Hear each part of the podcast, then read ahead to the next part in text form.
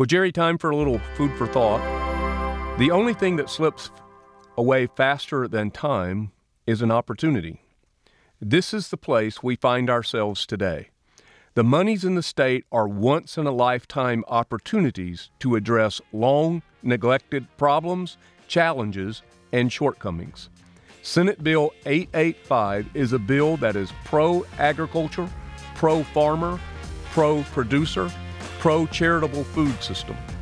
It should be fully funded, passed unanimously, and signed by the governor to bring resources to bear and to support our second largest sector of the Michigan economy agriculture. Somewhere, the sponsors of our show are saying, which is Farm, the family of companies at Farm Bureau, they're saying, Amen, Dr. Phil, Amen. If this bill passes in its present form, it will help us keep food first, folks.